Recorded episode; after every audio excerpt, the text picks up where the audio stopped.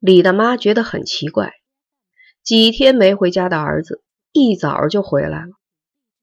老二回到家，不吃不喝不睡，只是愣愣的发呆。老二又在外面被人家洗佛爷了。李大妈当着治保主任的官，又守着两个当佛爷的儿子，黑话懂得不少。您甭烦我。老二没好气儿的顶了一句：“瞧你的能耐，在外面受了气，就知道回家跟我耍。老李家坟头也不知哪两根蒿子长歪了。”李大妈一边收拾屋子，边数到这儿子。忽然，他听到身后扑通的一声响，赶紧回头一看，惊呆了。儿子跪在了他的面前：“妈，我活不成了，我杀死人了。”黑子的伤势很重，胃壁被刀刺穿，血水、胃液和未消化的食物流满了腹腔，幸亏及时动了手术，才幸免一死。每天上午，老二都来医院给黑子送吃的，报告外面的情况。今天到这会儿他还没来，也不知道他们把顺子刺了没有。黑子一边想着，一边又迷迷糊糊的睡着了。突然，肚子上的伤口被人狠狠的捅了一指头，钻心的疼，他一下子就醒了。陈诚正站在他的床前。顺子被刺了，是不是你让老二他们干的？黑子不说话，又闭上了眼。别装死，快说！陈诚又用手指使劲的点了一下黑子的伤口，疼得他差点没从床上蹦下来。是。黑子的眼角流出两滴泪，但还是闭着眼，不愿或不敢看陈诚。老二抢走了大丫头，是不是你让他干？陈诚又问。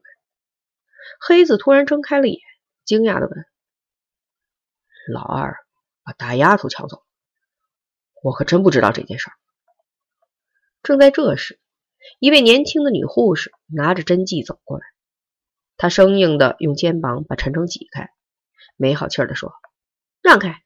你没看见要打针了吗？”“对不起，我没看见。”没看见，长眼睛了没有？护士还是不依不饶的，态度非常傲慢无礼。我没长眼睛，你就长了眼睛吗？陈诚愤怒的抓住了护士的后衣领，猛地一拽，针管和药液瓶子掉在地上摔碎了。他指着黑子，怒声对护士说：“你长了眼睛，你知道他是什么人吗？他是流氓杀人犯。”就在昨天晚上，他指使一帮子小流氓把一个姑娘轮奸了。那个姑娘和你的年龄差不多，也和你一样漂亮。我告诉你，昨天是那个姑娘，明天就会轮到你。你说你长眼睛了吗？护士吓得浑身发抖，两眼直勾勾的盯着陈诚的脸。他怕他愤怒的不能自制，会突然扬手打他。但是陈诚没有打他。而是轻轻的松开了紧抓住他衣领的手，说：“对不起，我失态了，请您找来纸笔记下口供，行吗？”“，太谢谢。”陈诚又俯身在病床上，右手的手指像锥子似的钻进黑子的伤口，开始问：“你指派老二杀害顺子？是？你唆使老二和一帮小流氓轮奸了大丫头？”是，你的后台是周凤天。是，陈诚突然又狂怒起来，右手的手指一使劲儿，钻进了黑子的伤口。黑子疼得大叫起来：“说，你说，周凤天是怎么向你交代？你又是怎样唆使老二去干？时间、地点，老二和那帮小无赖都叫什么名字？住在哪？快给我说！”黑子连编带造的把什么都说了。陈诚出医院时，小护士一直把他送到大门口，直到看不见陈诚的背影了，才回到病房里去。从这天开始，他拒绝再给黑子打针和送药。李大妈吓坏了：“我的小祖宗，别吓唬你妈！你没杀人是吧？没杀死是吧？”我杀了，他死了。老二痴呆的说：“祖宗啊，你不让我活了？你怎么杀的？杀死的是谁呀？哎呀，你倒是快说呀！”大丫头，我们几个都和他干了那事儿。后来他喝了敌敌畏。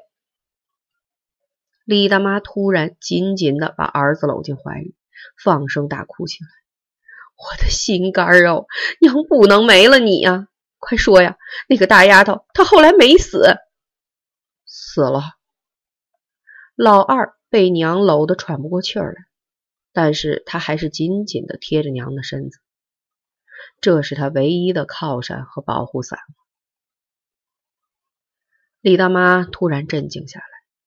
她推开儿子，盯着他的脸看了很久，然后果断地说：“没别的路了，你快跑吧，跑得远远的，保住一条命，以后再慢慢的想办法。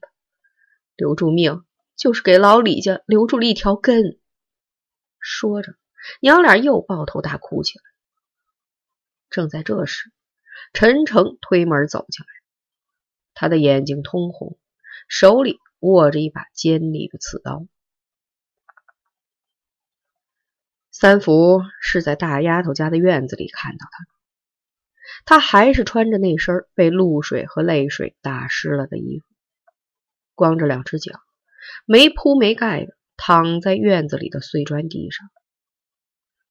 她生前长得漂亮，死后还是很美，只是两眼愤怒的望着天空。再也没有了流不尽的眼泪和哀婉柔顺的神情。三福知道，大丫头的眼睛是不会闭上的，她在看着自己，等着自己，看着自己给她报仇，等着自己一同去见冥冥中的上帝。你是干什么的？李大妈气势汹汹的问陈诚：“青天白日的，你持刀弄杖的，是想犯抢吗？”青天白日的，你儿子轮奸少女，逼死人命，我是来要他的口供的。陈诚逼视着老二，冷冷的说：“有介绍信吗？”有。陈诚举起刺刀，要是敢说一句假话，我立刻就要了他的命。陈诚大哥，不能全怪我呀，我喝醉了，还有。也不是我一个人，你抬抬手。老二又跪在地上，苦苦哀求陈诚：“起来，拿出纸笔给我写。”陈诚厉声说：“写什么呀？”我说：“你写。”李大妈想溜出去找人，她怕，怕这个叫陈诚的家伙用那把刺刀把儿子杀了。大兄弟，你们爷俩先聊着，我去给你买盒烟来。说着，他推开门就要往外走。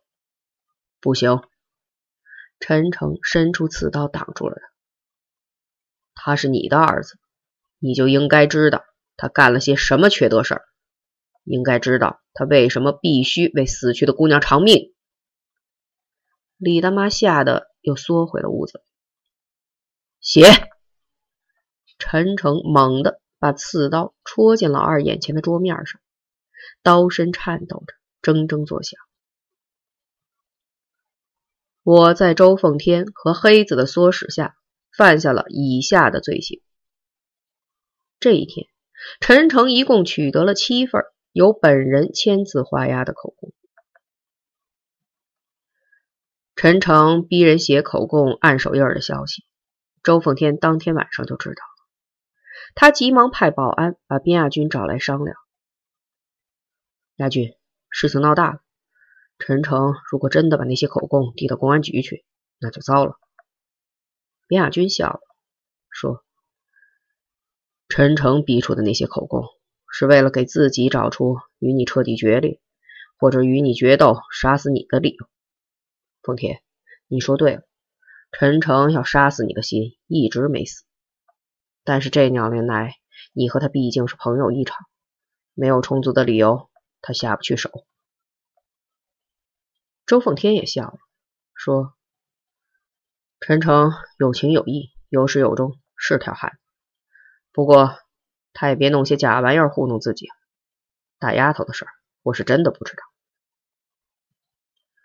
如果大丫头的事儿是你干的，陈诚就不会到处找口供，他现在就会拿着刀子来找你。”边亚军站起身，在屋子里转了一圈，在周凤天写的那张条幅前站住了。